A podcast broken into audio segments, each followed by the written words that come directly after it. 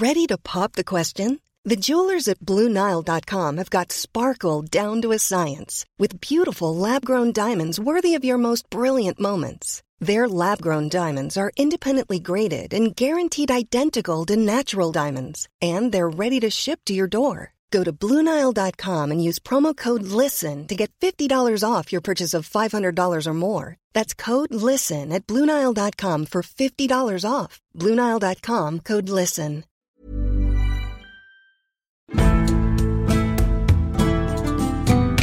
Welcome to this episode of Gone Medieval. I'm Matt Lewis. You're stuck with me again this time, I'm afraid, but I hope you'll indulge me because I'm going to talk about someone who looms large in medieval history and who may well be amongst your favourite medieval people. In an age of obscured and poorly recorded women, one lady shines brightly from the darkness, a focus of scandal, myth, and legend. She stands at the centre of pivotal events that defined nations and set relationships across Europe. Eleanor of Aquitaine is a name known to almost everyone. She lived an incredible life, packing three or four medieval lifetimes into her 80 years. But how well do we really know her? Can we separate myth from fact? Who was the real Eleanor of Aquitaine? That's what I hope we can get close to in this episode of Gone Medieval.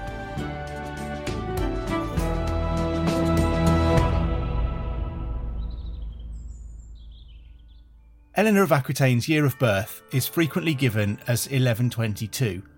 A family genealogy gives her age as 13 in 1137, though, suggesting she was more likely to have been born in 1124. She was born in Poitiers, the seat of the Counts of Poitou and Dukes of Aquitaine in the southwest of what is now France. It was a place of sun and warmth where the lively influences of Italy still lingered and the drabness of Paris had never penetrated. Eleanor's father was William X, Duke of Aquitaine. Now, all the Dukes of Aquitaine in this line are called William. If your name wasn't William and you somehow became Duke of Aquitaine, you changed your name to William. So they're all numbered to try and keep a handle on who we're talking about. Eleanor's mother was Ainor of Châtellerault. It's believed her name is derived from her mother's. In Latin, Alia Ainor means another Ainor and is the root of the name Eleanor. Ainor was the daughter of the Viscount of Châtellerault and a woman whose past is controversial and who revels in one of the best names in history. Ainor's mother had been the mistress to William X's father, a man unsurprisingly called William IX, and their affair had been scandalous. William IX had even been visited by a hermit who told him that God was furious about it. The subject of his passion had the spectacular name of Dangereuse de L'Isle Bouchard, Viscountess of Châtellerault. Aquitaine was a large and complex set of counties. It had been a kingdom under Charlemagne's empire, subordinate to the Carolingian emperors, but had later reverted to a duchy. Nominally controlled by the Count of Poitou from Poitiers, it was, in reality, a loose collection of independently minded counts.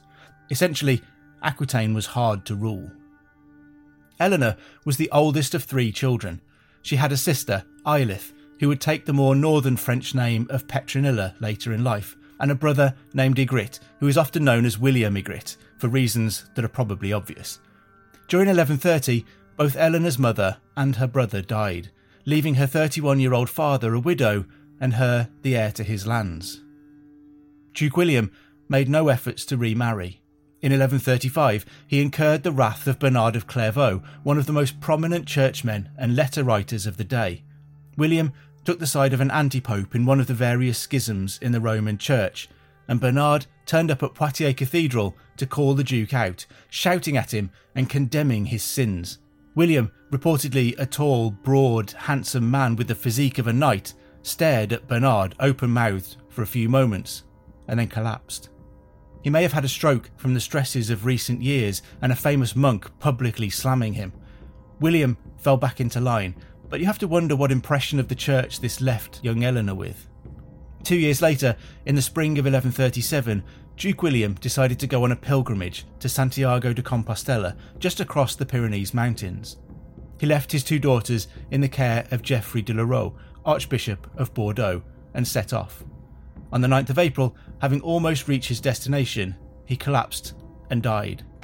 word sped back across the mountains of the unexpected loss. At 13, Eleanor was now the most valuable heiress in Europe. Her father had made no efforts to arrange a marriage for her, and her future was suddenly dangerously precarious. Young Eleanor's life was about to change forever. Geoffrey du Lauroux was now in an unenviable position. Looking after his friends' kids while he went on holiday had transformed into having control of the lives of two of Europe's most significant unmarried girls. With no plans for the future of his daughters or of Aquitaine left by the Duke, the Archbishop was forced to weigh up the options. Should he look within Aquitaine, marrying Eleanor to one of the counts of the region? There were some attractions to that notion, but also dangers in promoting one of the squabbling nobility above his peers and hoping there would be no resentment. A foreign lord, perhaps? Maybe, but Aquitanian nobles were never fond of outsiders trying to impose themselves, and the delicate levers of government that maintained balance there could easily be broken by a heavy hand unaccustomed to Aquitaine's politics. In the end, the Archbishop sidestepped these issues by pushing the decision up the line to his manager. He placed the Duke's daughters in the care of King Louis VI of France.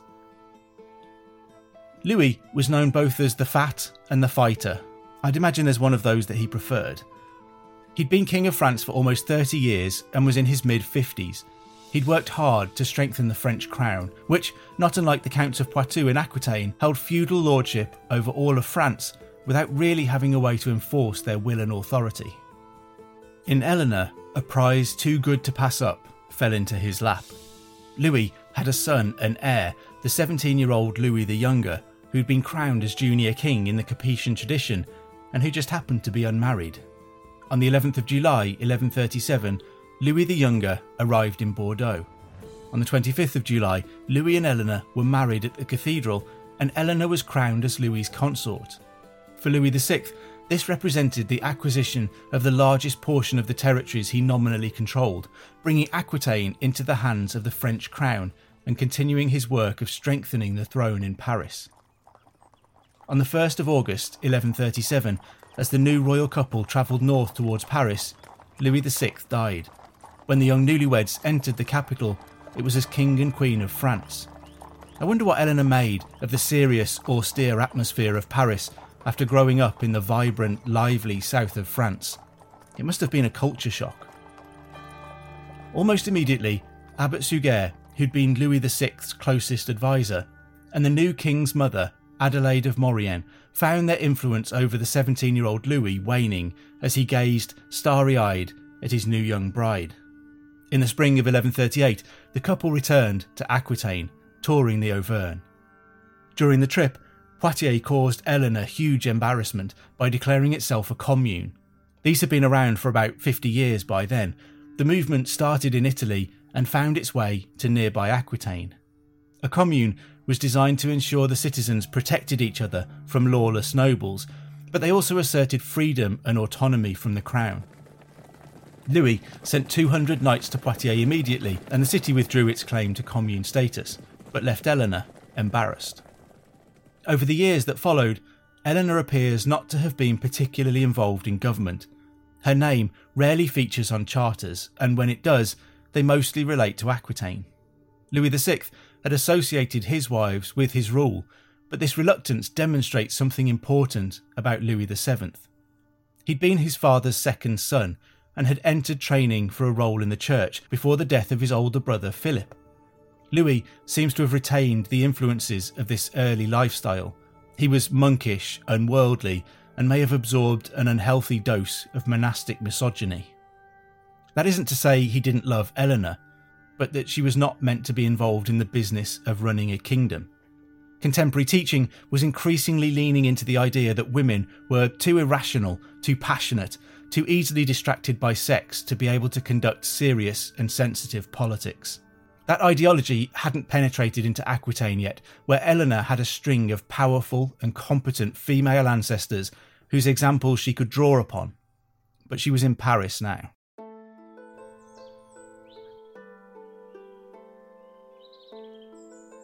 That Eleanor did have influence outside the office is clear from the events of 1141.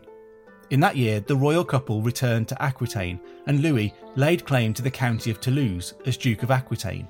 This was reviving a long running dispute over control of Toulouse, and I think it was probably done at Eleanor's urging. The succession in Toulouse is complex but important, so let's try and get our heads around it. Eleanor's paternal grandmother was Philippa, Countess of Toulouse, as the only legitimate child of William IV, Count of Toulouse. Great, more Williams is just what this story needed. She inherited the county on her father's death. Philippa married Duke William IX of Aquitaine. In 1100, to her horror, he mortgaged her county to her cousin, Bertrand, to raise funds to go on crusade. When Bertrand died in 1113, Philippa moved to Toulouse to reassert her authority there. When Philippa returned to Poitiers in 1114, she found her husband shacked up with his mistress Dangereuse and took herself off to Fontevraud Abbey. As a side note, this is the kind of female role model Eleanor could look to from her family history a woman able to govern the land she brought to a marriage confidently and competently. After Philippa's death, the title Count of Toulouse was settled on her son, Eleanor's father, Duke William X. In 1141, Bertrand's son, Alfonso, was in actual possession of the lands and title of the Count of Toulouse, but Eleanor was not willing to give up her own claim to them. This was the tangled web that Louis stepped into. Although expanding his royal authority was in Louis's interests, targeting Toulouse seems most likely to have been Eleanor's idea. Louis arrived outside the walls of Toulouse on the 21st of June 1141. After making no advances against the well fortified city, he took Alfonso's offer to do homage to him as Duke of Aquitaine as his victory, lifted the siege, and left Alfonso as Count of Toulouse. It can hardly have been the result Eleanor was looking for, and may have begun to colour her opinion of her cathedral trained, unwarlike husband. He simply couldn't deliver what she wanted. Eleanor's influence over Louis was not diminished, though, and lay behind another episode that scarred the king deeply. Eleanor's sister, Eilith, now known as Petronilla, had gone with her sister when she'd married.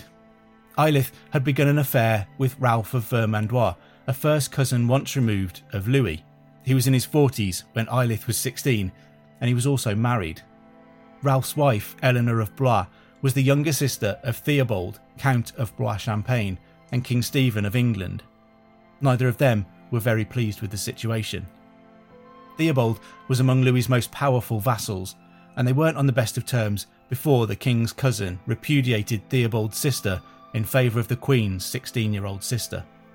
For two years, from 1142 to 1144, Louis and Theobald were at war. Louis prosecuted the war in person at first. He gained control of the countryside, but the towns and castles held firm for Theobald. As Louis assaulted the town of Vitry-en-Perthois, his army began to set fire to buildings in the suburbs, a standard tactic to clear space for a siege and deny defenders cover and supplies. But when Louis discovered that 1,300 people had taken refuge in the town's church and it had been burned to the ground with them inside, he was horrified and withdrew immediately. I think this moment left a huge impact on Louis, scarring his conscience and perhaps directly leading to his desire to go on crusade to the Holy Land to atone. In 1144, Bernard of Clairvaux, the monk who had verbally assaulted Eleanor's father, believed she was the key to finding peace because of the influence he saw her wield over her husband. He reportedly took Eleanor to one side during negotiations and told her that if she helped secure peace, she would bear Louis a child. Agreement was reached on the 22nd of April 1144. In 1145, the couple's first child was born. Marie was not the son Louis needed to secure his dynasty, but the royal couple beginning to have children was a positive step for France. In spite of that, there were growing signs that all was not well in the royal marriage. Eleanor must have been disappointed with Louis's military failures to date, and he may well have felt that she was pushing him into fights that he couldn't win.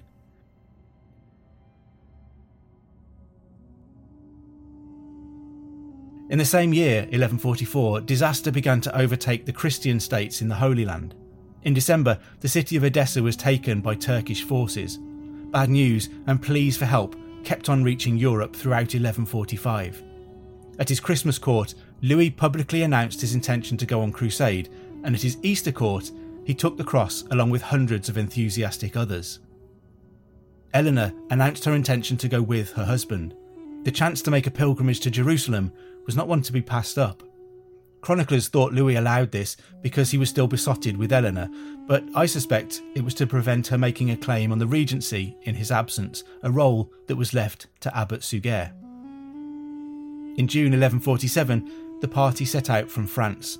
Louis's plans were unravelling even before he'd left, as the Holy Roman Emperor, Conrad III, gatecrashed Louis's party and took joint command of the force heading east. And Louis didn't want to share. For Eleanor, the Second Crusade would solidify her reputation. It was moulded by monks in their cloisters, sheltered and bricking themselves in behind walls of misogyny they could no longer see over or around. The Queen of France was about to become the Queen of Scandal. On the 4th of October, 1147, Eleanor and Louis reached Constantinople. Emperor Manuel was nervous of a Frankish crusading army crossing his territory but entertained the king and queen for three weeks at one of his favourite hunting lodges just outside the city walls. Seeing the mighty Constantinople must have been an experience, and the atmosphere there might have reminded Eleanor a little of Aquitaine. On the 26th of October, they crossed the Bosporus and set foot on the soil of Asia for the first time. Before long, bloodied and battered German troops began straggling back west to the French army. Conrad had sped on ahead only to be ambushed and defeated by a Turkish army. Conrad himself was wounded and offered accommodation at Constantinople to convalesce. The entire crusading army was now united under Louis's control, and they took the longer coastal route south to Ephesus to avoid another ambush. Early in 1148, things began to go horribly wrong for Louis's army, and it was all Eleanor's fault. At least, there were those keen to point the finger at her, but as we'll see, that was becoming common and was to serve a political end. On the 6th of January 1148, the army set out to cross Cadmos Mountain. The army was large and unwieldy, and Seljuk Turks were waiting for any opportunity to strike. It was going to be a tricky business. The plan was for Geoffrey de Rancon to lead the vanguard up the mountain and wait at the summit for the rest of the army to avoid them becoming too strung out. When Geoffrey got there, he realised there simply wasn't room for the entire force on the summit and moved his vanguard on further to make room. As the army became stretched, it was attacked. Louis was caught in the ambush, and 40 of his personal bodyguard were killed before the Turks withdrew, spiriting away as much of the French baggage train as they could carry. Why was this Eleanor's fault? Isn't it obvious? Geoffrey was a Poitevin. That meant he owed allegiance to Eleanor. It was decided that he'd messed the whole thing up, so everyone was certain the only solution was to blame the woman. But that wasn't the end of Eleanor's scandalous crusade. One of the most scandalous moments came when Louis and Eleanor visited her uncle, Raymond, Prince of Antioch. Raymond had been Prince of Antioch by marriage for about 10 years. He'd left Aquitaine when Eleanor was a little girl and now welcomed his brother's daughter as the 24 year old Queen of France. Louis and Eleanor enjoyed Raymond's hospitality. For Eleanor, it must have been comforting to be around close family, even if she barely knew her uncle. Raymond was keen for their help to attack Aleppo, which he pitched as a vital step towards recapturing Edessa, which was the stated aim of the crusade. Louis flatly refused. He wanted to go to Jerusalem and would listen to nothing else. Eleanor tried to convince Louis that her uncle was right that his military advice was worth listening to. He knew these lands, and they didn't. John of Salisbury, who was at the papal court during the Crusade, reported that the attentions paid by the prince to the queen and his constant, indeed almost continuous conversation with her aroused the king's suspicion. That's right, folks, Eleanor talked to her uncle. Can you imagine how hard that was for Louis? And when she agreed with her uncle rather than Louis, well, it became intolerable. Louis decided to leave Antioch. Eleanor decided to stay. Louis did the only sensible, rational thing he could. He packed up in the middle of the night and forced Eleanor to go with him. When Louis put on his big boy pants, he invariably got them the wrong way round. John of Salisbury reports the obvious cause of the king's concern. I'm sure you don't need me to spell it out. If Eleanor talked to her uncle and agreed with him, clearly they were having sex. There was no other explanation. It was during this exchange that John of Salisbury also mentions Eleanor questioning the legality of her marriage to Louis because they were too closely related, in the fourth and fifth degrees, which isn't all that close. And wait, wasn't she just happy to sleep with her uncle? Well, I'm confused. Anyway, John says Louis consented to end their marriage when they got back to France if his council and the French nobility permitted it. Way to take control, Louis. I'm not sure if this was a heavy dose of hindsight, but it must have felt like it could have been true. John was slightly careful in what he says about what happened in Antioch. There was no such restraint from the Archbishop of Tyre, who wrote of Raymond. He resolved also to deprive him of his wife, either by force or by secret intrigue. The Queen readily assented to this design, for she was a foolish woman. Her conduct before and after this time showed her to be, as we have said, far from circumspect. Contrary to her royal dignity, she disregarded her marriage vows and was unfaithful to her husband. These stories were later twisted even more into tales that Eleanor tried to run away to marry Saladin, who was a 10 year old boy at the time. Lazy monks couldn't even be bothered to check their timeline to make up convincing lies. Anyway, almost as a sideshow, Louis and Eleanor reached Jerusalem in May 1148. The military side of the crusade was a dismal failure. By July, Louis's own brother, Robert, Count of Dreux, and Thierry, the Count of Flanders, had left for home, embarrassed and disillusioned by Frankish incompetence. Louis decided to stay on, but not with any military goal in mind. He visited religious sites, distributed alms to the poor, and generally loitered until Easter 1149 so that he could witness the holiest of festivals in the holiest of cities. Whatever else was going on, this was a once in a lifetime opportunity for Eleanor too. The royal couple left Jerusalem in April 1149. They took separate ships at Acre. Their boats were attacked by Byzantine ships. Louis made it to Sicily, but Eleanor's ship was captured. She was saved by the intervention of Roger, King of Sicily, not by her husband. When the couple were reunited at Potenza, entertained by King Roger, news arrived of the death of Eleanor's uncle Raymond. He'd lost the Battle of Inab and been beheaded, trying to do what he'd asked for Louis's help with. I wouldn't have wanted to be in the royal bedchamber that night. As they travelled north towards home, the couple visited Pope Eugenius III at Tusculum, now Frascati. The Pope decided to play marriage guidance counsellor to the frosty couple. He listened to their complaints, then forbade them to separate. John of Salisbury wrote that this ruling delighted the king, for he loved the queen passionately, in an almost childish way. Did he, though? Or was it convenient to paint the king in thrall to a wicked woman during some of his worst failures? Either way, the Pope provided them with a bed to sleep in together, fully blessed and guaranteed to result in a baby. Interestingly, almost exactly nine months later, Eleanor would give birth to her second daughter, Alice. Still not the son France craved, but a bit spooky, right? Still, papal blessing and prohibition on separation or not, things were not all rosy in the garden of France.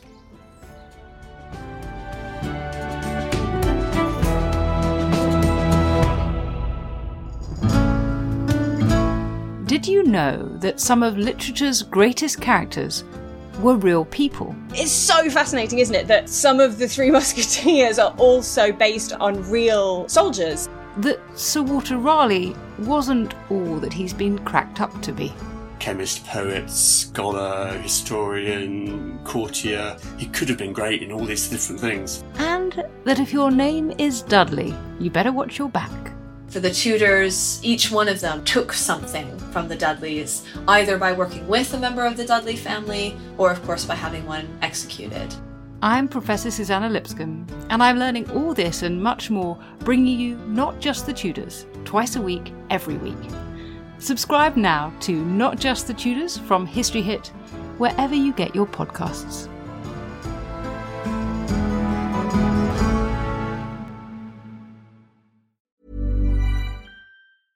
When you're ready to pop the question, the last thing you want to do is second guess the ring. At Bluenile.com, you can design a one of a kind ring with the ease and convenience of shopping online. Choose your diamond and setting. When you find the one, you'll get it delivered right to your door. Go to Bluenile.com and use promo code LISTEN to get $50 off your purchase of $500 or more. That's code LISTEN at Bluenile.com for $50 off your purchase. Bluenile.com code LISTEN. Hello, host of Dan Snow's History Hit podcast here. History isn't just dates and facts, it's about the incredible stories that shape our world. Three times a week on my podcast, my expert guests and I bring you extraordinary stories of heroism, discovery, mystery, and power. Expect tales of lost tombs, daring escapes, power hungry rulers, and those determined to bring them all down. If you're a history lover or just looking for a good tale, you'll want to check out Dan Snow's History Hit, wherever you get your podcasts.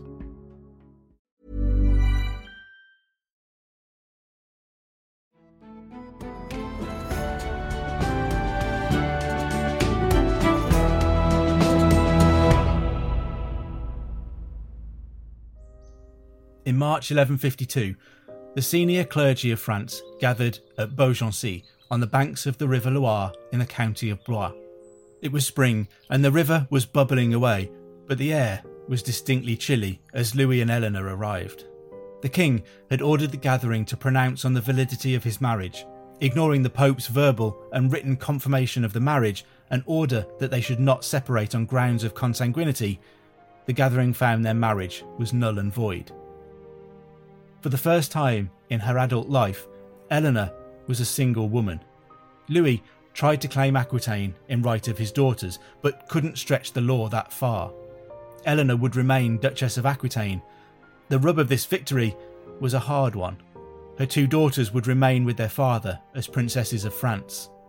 Eleanor had little choice but to accept, and there's no recorded instance of her ever seeing Marie or Alice again. If Eleanor was in any doubt about how precarious her situation was, she would be reminded twice in quick succession. She was suddenly, again, the most valuable prize on the marriage market in France and perhaps Europe. On her way to Aquitaine from Paris, an attempt was made to abduct Eleanor in order to marry her, with or without her consent. The attempt was made by Theobald V, Count of Blois, as Eleanor crossed his county. Theobald was the nephew of King Stephen of England and would actually end up married to Eleanor's second daughter, Alice. His brother Henry, Count of Champagne, would marry her oldest daughter, Marie. Eleanor narrowly slipped through Theobald's fingers and crossed the border into Touraine. The second attempt to abduct and marry Eleanor came before she made it across that county. At Tours, near the border with Poitou, she heard of the scheme and altered her route. The ambitious young chancellor who tried this time was Geoffrey of Anjou. Eleanor narrowly evaded him and made it to Poitiers, still single. It's worth noting at this point that prior to the annulment of her marriage, Henry and his father had visited Paris to give homage to Louis for the Duchy of Normandy. There were, of course, rumours that during the visit, Eleanor cheated on Louis with Henry's dad, or with Henry, or maybe both. Although it's tempting to wonder what Eleanor made of this active young man whose star was in the ascendant, and what he made of the beautiful older woman who wore the crown of France, we only have conjecture, and since we're not medieval monks, let's keep our minds out of the gutter, please. Pause while listeners sink to the gutter and come back up again. Oh, sorry. Henry was 18 when Eleanor became single, and she was 28. He was Count of Anjou, Maine, and Touraine, and became Duke of Normandy after his father had conquered it from the English crown. And now Henry was launching a bid for Stephen's throne itself. He was everything Louis wasn't, and he was a rising star. I think Eleanor was pragmatic enough to realise that whatever she felt, remaining single was dangerous and risked all sorts of problems. So, she did what she did best. She got on the front foot. If Eleanor was looking for a new husband, being young, good looking, and having land was one thing. She had enough land of her own, though. What I think was most important was that it should be someone who could protect Aquitaine from the predations of Louis on behalf of their daughters and of other nobles who were circling it. She needed someone who could rival the French king. She brought plenty of land, authority, and prestige to the deal herself, and I think as she cast her eye around at the options, Henry must have twinkled like a diamond among the stones. Eleanor wrote to Henry offering herself in marriage. Henry had mustered an army at Lisieux to invade England, but dropped everything and sped south. On the 18th of May, less than two months after her marriage to Louis had been dissolved, Eleanor married Henry. Although both got what they wanted most, the match created problems that would define Western European politics for centuries. Louis was outraged, partly because, as his vassal, Eleanor should have consulted him on any plans to remarry, and she didn't. The real reason for his fury was that young Henry now controlled more of France than Louis did. He would soon add England, giving him control of a fat strip of land from Hadrian's Wall to the Pyrenees Mountains. This was a threat to Louis and the Capetian crown that his father had worked so hard to strengthen. It was a problem that would stalk all the parties for the rest of their lives and would haunt their dynasties beyond that. Henry's invasion of England resulted in an agreement by which Stephen would remain king and Henry would succeed him. A year later, Stephen died on the 25th of October 1154. On the 19th of December, Henry and Eleanor were crowned King and Queen of England at a joint ceremony at Westminster Abbey. Eleanor became the first and remains the only woman to be Queen of both France and England. By the time of the coronation, the couple had a son. He'd been born while Henry was winning in England. Eleanor had therefore been free to name the child. Guess what name she picked? Go on. What do you reckon? Yes, it was William. It's a choice that betrays Eleanor's priorities. The boy was all set to be Duke of Aquitaine. It happened to be Henry's great grandfather's name too, so it worked all round. As she was crowned, Eleanor was seven months pregnant again with their next child, who would be named Henry for his father. Imagine how happy Louis was that as he got rid of Eleanor because she couldn't produce a son, within three years of marrying Henry, she'd given him two. Over the years that followed, Henry tore around his sprawling territories fighting fires. He frequently left Eleanor as his regent in England, showing the faith he had in her abilities. In 1159, Eleanor's influence was on display in precisely the same way it had been shortly after she married Louis. She encouraged Henry to chase down her rights in Toulouse. Aside from mopping up another title, it would extend their lands to include a Mediterranean coastline and control of the valuable trade routes of the old Roman roads across the Massif Central and Pyrenees. Henry delegated the organisation of the campaign to his talented chancellor, a man named Thomas Becket. Not Thomas a Becket, that's a weird later invention. Henry secured an alliance with the Count of Barcelona, who was also an enemy of Toulouse. He met with Louis the first time they'd come face to face since Henry had married Eleanor. Henry asked Louis to encourage Count Raymond of Toulouse to back down. After all, Louis had tried the same thing when he was married to Eleanor. Louis refused. He had no intention of helping Eleanor's new husband become even more powerful within lands he wanted to control. Besides that, Raymond was married to Louis's sister, so he would also be dispossessing his own nephews. Henry attacked, laying siege to the city of Toulouse. After weeks of making no progress, in September 1159, Louis turned up and strolled into Toulouse. He'd firmly taken the side that was not Henry and Eleanor. Faced with the prospect of attacking his liege lord and the precedent that would set for him in his own lands, Henry backed down, despite Becket's insistence that they should attack. It was a rare setback for Henry and another disappointment for Eleanor.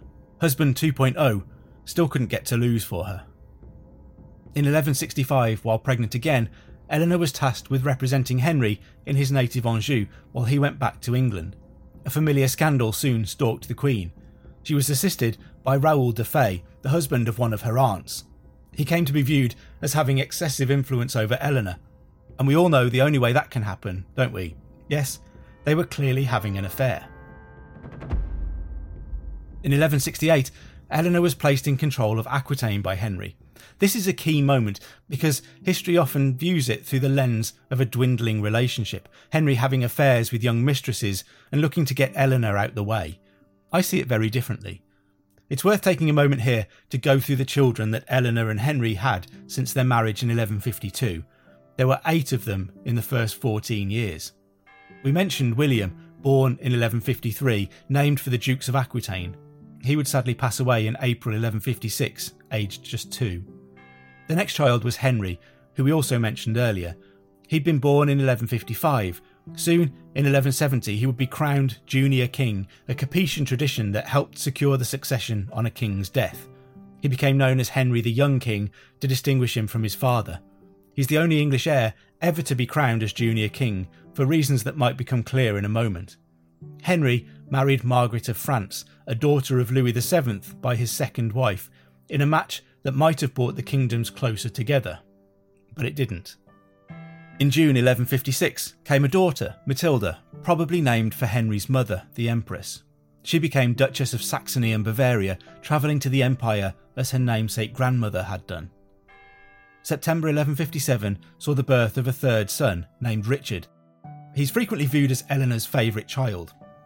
He was conceived in Aquitaine and was identified as the heir to her duchy at a young age, so I think it's less about being a favourite than being a focus for her concerns about the future of Aquitaine. Richard was brought up to share his mother's hopes and worries and to understand the place that she loved. A year later, in September 1158, a fourth son arrived and was named Geoffrey. He would become Duke of Brittany in right of his wife, Constance of Brittany. After a break of four years, another daughter arrived, named for her mother, Eleanor would become Queen of Castile and mother to a son and several daughters who would be prominent on the Iberian Peninsula. In 1165, Joan was born. She would become Queen of Sicily and then Countess of Toulouse, marrying the son of the man her parents tried to dislodge. One of her sons would become Count of Toulouse, sort of completing the task there in a sideways fashion. The couple's last child was born in December 1166 and was named John. I don't know how much more I need to say about him, but we will get back to him later. Eight children, seven who survived infancy, all making hugely significant matches across Europe. Henry and Eleanor's reach was growing, and they seemed unstoppable. In 1168, when Eleanor was given control of Aquitaine, she was 44 years old. She was probably unlikely to have any more children and had performed the role of a medieval queen to perfection four sons and three daughters, regent across Henry's land whenever needed. She'd supported his rule unfalteringly. Henry knew what meant the most to her beyond her children. I think giving her authority to rule in Aquitaine and the freedom to go there was a reward, a thank you for everything she'd done. It wasn't a punishment, it was a sort of retirement gift. Trouble soon came, though. Guy de Lusignan was a troublemaker from a long line of troublemakers his descendants would be troublemakers too. Guy seemed to think that Eleanor's arrival represented a slackening of Henry's control. As Eleanor and Patrick, Earl of Salisbury, who Henry had left to support Eleanor, were returning from a pilgrimage, Guy attacked their party. Earl Patrick was killed, Eleanor escaped because a young knight fought a brave rearguard to allow her to get away. That young knight of destiny was William Marshall. He was eventually overpowered and captured, and Eleanor paid William's ransom and took him into her service. As Henry was experiencing problems with Becket, now Archbishop of Canterbury, a story for another time, Eleanor was focused on overseeing the investiture of her son Richard as Duke of Aquitaine. In 1170, Henry arranged for their oldest son to be crowned joint king. As well as seeking to secure his dynasty, it was part of a feud with Becket, Henry allowed the Archbishop of York to perform the coronation in a move calculated to infuriate Becket. When the Pope tried to send instructions that the ceremony should not go ahead, it was Eleanor who intercepted the letters at Caen and prevented them from reaching England. Teamwork was still strong between the couple. The wheels seemed to really come off in 1173.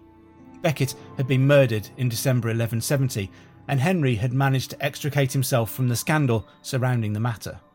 In 1172, Henry the Young King and his wife, Margaret, were recrowned at Winchester Cathedral. In November that year, the young couple visited the King of France, who began to drip poison into young Henry's ear. Why did he have no power and authority? Was he a king or not? Louis knew well enough the limitations of a junior king and that it was about the succession, but he saw a chink in the Angevin armour and exploited it to the full. In January 1173, the two Henrys met Count Humbert of Maurienne to arrange an alliance that would see the six year old John married to Humbert's daughter. When the Count asked about the boy's prospects, old Henry, it's mean, but he's going to have to be old Henry to make room for young Henry. Old Henry said John would get the traditional appanage of a younger son of Anjou, the castles of Chinon, Loudun, and Mirebeau. Young Henry erupted, refusing to agree to grant these properties away. At this point, Richard was acting as Duke of Aquitaine. Geoffrey was only 15 but in line to become Duke of Brittany in full as soon as he came of age. Now John was to be given castles. Yet young Henry felt he was denied any access to power, authority, or a reasonable income. I mean, that's in relative terms, he definitely wasn't kept poor, despite being 18, the oldest son, and a crowned king. What followed has long been seen as a result of Henry II's inability to let go of power. That's probably a discussion for another day, but given his other sons were being given power, my belief is that Henry saw some fault in his oldest son that he felt demonstrated he was unprepared for rule at this stage. Others, who paint young Henry as reckless and feckless, perhaps saw the same. His other sons would rebel, but it wasn't because they had nothing, they had plenty. What they also had was a nervous but shrewd French crown dripping poison in their ear, stirring up trouble. Young Henry fell out with his dad and did the worst thing he possibly could. He ran to his father in law, Louis, in Paris. Louis called a council and caused all of his nobility to swear support to young Henry in driving his father out of his kingdom unless he met young Henry's demands. In return, perhaps demonstrating that lack of political experience his father saw, young Henry gave an oath never to be reconciled with his father without the permission of Louis and the French barons. It was a crazy situation to put himself in. Anyway, the details of the revolt are a bit beyond the scope of this, but it does involve Eleanor. Quite how is something I think we should re-evaluate. As young Henry, Richard, and Geoffrey all instigated a revolt against their father and went to Louis in Paris, Eleanor quit Poitou and travelled to the lands of her uncle, Ralph Le Fay. When she arrived there, she discovered he'd fled to Paris too. Eleanor now reportedly tried to reach Paris, but was taken along the route by her husband's men. She would spend the next 16 years, the rest of Henry's life, under house arrest. When everyone else was forgiven, Eleanor was not. At least that's how it seems. And that has led to centuries of believing that she was behind her son's revolt and that Henry mercilessly persecuted her for it. I suspect this is another example of the kind of misogynistic myth that has lingered around Eleanor. She stayed at Old Sarum, her favourite castle in England, where she'd often based herself as regent. Her husband provided a lot of money for her household and upkeep. She was allowed to join family events at Christmas and so on, and to see her sons, which is odd if she was behind their uprising. I think one or both of two things was going on here. Eleanor's retirement to Aquitaine hadn't gone smoothly. Perhaps this was her alternative retirement as Queen of England. I also wonder whether she took the largest share of the blame for their son's actions because that allowed Henry to forgive them all as quickly as he did she took one for the team, sacrificed herself for the good of her children and her dynasty. That sounds more like Eleanor to me than the scheming woman who tried to break apart all she'd worked for throughout her life. Henry the Young King died in 1183, aged 28, while rebelling against his dad. It's a tragic story, and old Henry was utterly heartbroken. Geoffrey was killed in a jousting accident in 1186 in Paris because he, aged 27, had fallen for the scheming of the Capetian crown, now worn by Louis's long awaited son, Philip II. Old Henry died on the 6th of July 1189, aged 56. After a debilitating illness, he was pursued mercilessly across southern France by his oldest surviving son, Richard. One of the most capable men to wear a crown, died defeated and broken. Gerald of Wales recorded his last words as, Alas, Alas, the shame for a king to be thus overcome. It was William Marshall, the knight who had saved Eleanor's life, who sped to England to tell her of her husband's death. He found her free, though I'd suggest that's because she was never really a prisoner. There was little sign of resentment of Henry in the grants Eleanor made to the nuns at Amesbury, to Carthusian monks, and to Winchester Cathedral to pray for the soul of her husband. Eleanor, now 65, sprang into action to support her son Richard, now King of England, but maybe more importantly, still Duke of Aquitaine too. Eleanor toured towns in the south of England to represent her son's authority until he arrived. He came in August and was crowned on the 3rd of September at Westminster Abbey as King Richard I. By December, Richard was back on the continent and on his way to the Holy Land on crusade. There's yet another story for yet another day in that, while Richard was on his way east, Eleanor was dealing with the concern that he was unmarried and had no heir. At the age of 68, she sorted this out. Some sources say she sent for, and others say she travelled personally to collect, Berengaria of Navarre, the daughter of Sancho VI, King of Navarre. An alliance with Navarre provided protection on Aquitaine's borders. Eleanor escorted Berengaria through Italy and caught up with Richard in Sicily and then saw them married. In Richard's absence, Eleanor was well aware of the manoeuvrings of her youngest son, John. To some extent, she wasn't too worried by them. Richard had suggested that his heir ought to be his nephew, Arthur, Duke of Brittany. Arthur was the son of Geoffrey, born after his death. From Eleanor's perspective, Arthur was under the influence of her mother and of King Philip, and that made him problematic. The situation became more complex when King Philip returned early from the crusade. John tried to travel to Paris, but Eleanor sped across the Channel and intervened to keep him in England. Richard of Devizes wrote, Through her own tears and the prayers of the nobles. Richard also noted that during this visit, Eleanor went to Ely and behaved in a very traditionally queenly manner. He noted, That matron, worthy of being mentioned so many times, Queen Eleanor, was visiting some cottages that were part of her dower in the diocese of Ely. There came before her from all the villages and hamlets, wherever she went, men with women and children, not all of the lowest orders, a people weeping and pitiful, with bare feet, unwashed clothes, and unkempt hair. They spoke by tears, for their grief was so great that they could not speak. Human bodies lay unburied here and there in the fields because the bishop had deprived them of burial. When she learned the cause of such suffering, the queen took pity on the misery of the living because of their dead, for she was very merciful. Immediately dropping her own affairs and looking after the concerns of others, she went to London. This is quite a different Eleanor from the scandalous woman chroniclers used to write about. Bad news came in late 1192 when Eleanor heard that Richard had fallen ill in the Holy Land. He agreed a three year truce with Saladin and set off home, but was shipwrecked. He washed up in the lands of Leopold, Duke of Austria, and was shocked to find himself taken prisoner and sold to Leopold's cousin, Henry VI, the Holy Roman Emperor. A crusader and his lands were meant to be under the protection of the church while on crusade, and the emperor was clearly infringing this. Eleanor sent messengers into the empire to find out where Richard was and how he might be freed. There is also a letter purporting to be from Eleanor to Pope Celestine III. It was written by Peter of Blois, but there is debate about whether it was ever sent, and even whether the words are Eleanor's. Even if it wasn't, I reckon it sums up how she must have felt. The letter complains bitterly that Rome has failed to protect her son while he does his holy duty. It urges the Pope to action, insisting, This one thing remains that you, O Father, draw against these evildoers the sword of Peter, which for this purpose is set above people and kingdoms. The cross of Christ excels the eagles of Caesar, the sword of Peter, the sword of Constantine, and the apostolic seat is placed above imperial power is your power of God or of men?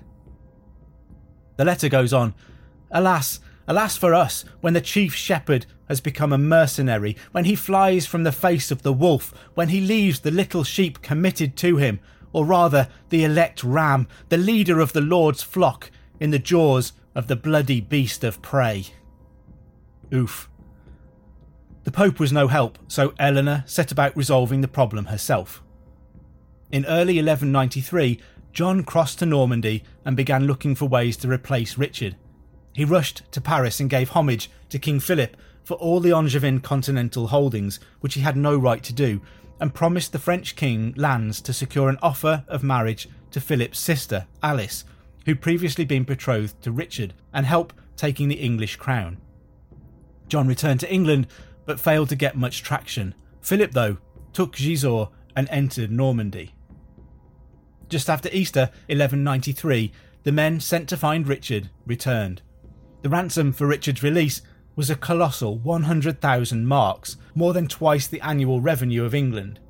50 fully equipped ships were to be included too, and 20 knights to give service for one year. John's efforts were now a distraction that the kingdom literally couldn't afford.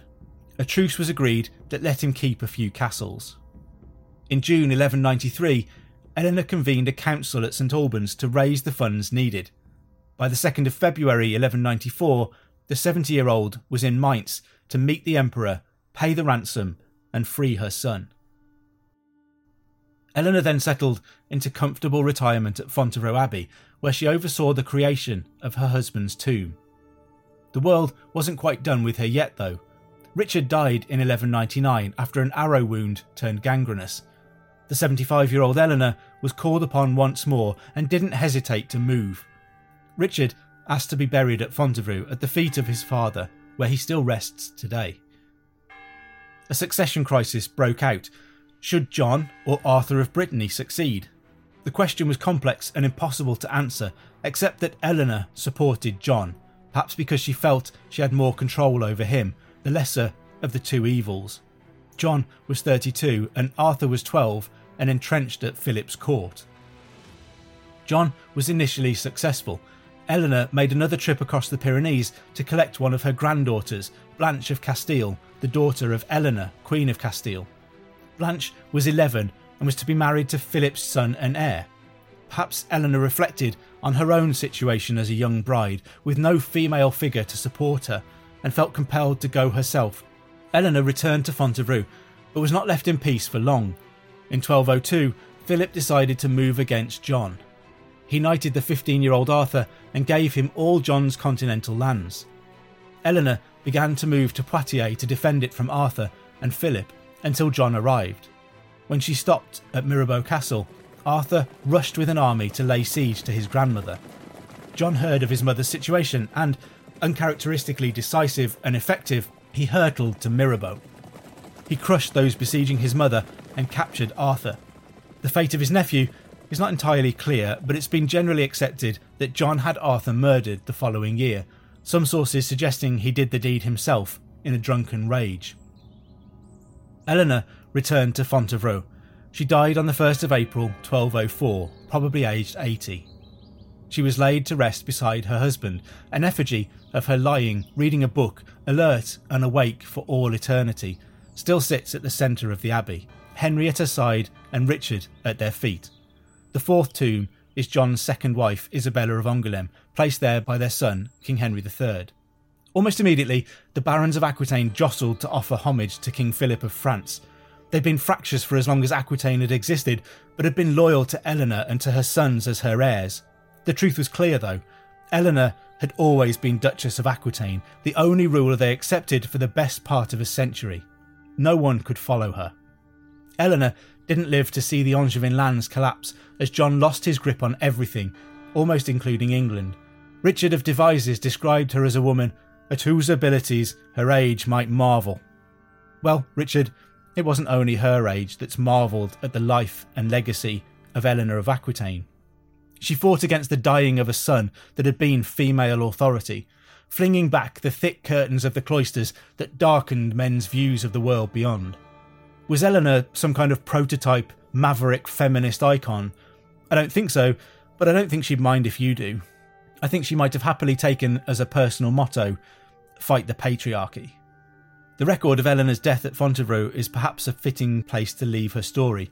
It's quite a contrast to the stories of scandal and betrayal that stalked her shadow in life, most of which I think are untrue, the wild imaginings of misogynistic monks looking to excuse the failings of men. She graced the nobility of her birth with the honesty of her life, enriched it by her moral excellence, adorned it with the flowers of her virtues, and, by renown for unmatched goodness, surpassed almost all the queens of this world.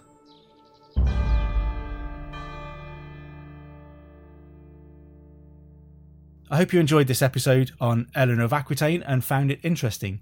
You can join Dr. Kat Jarman on Tuesday for another brand new episode. Don't forget to also subscribe wherever you get your podcasts and to tell your friends and family that you've gone medieval.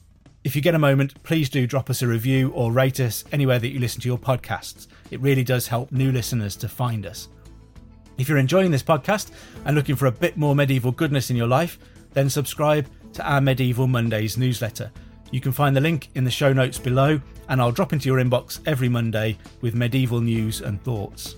Anyway, I'd better let you go. I've been Matt Lewis, and we've just gone medieval with History Hit.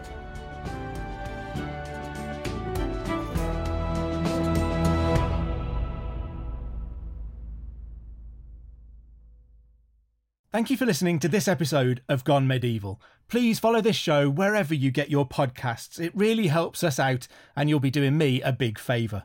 Don't forget you can also listen to all of these podcasts ad free and watch hundreds of documentaries when you subscribe at historyhit.com forward slash subscribe.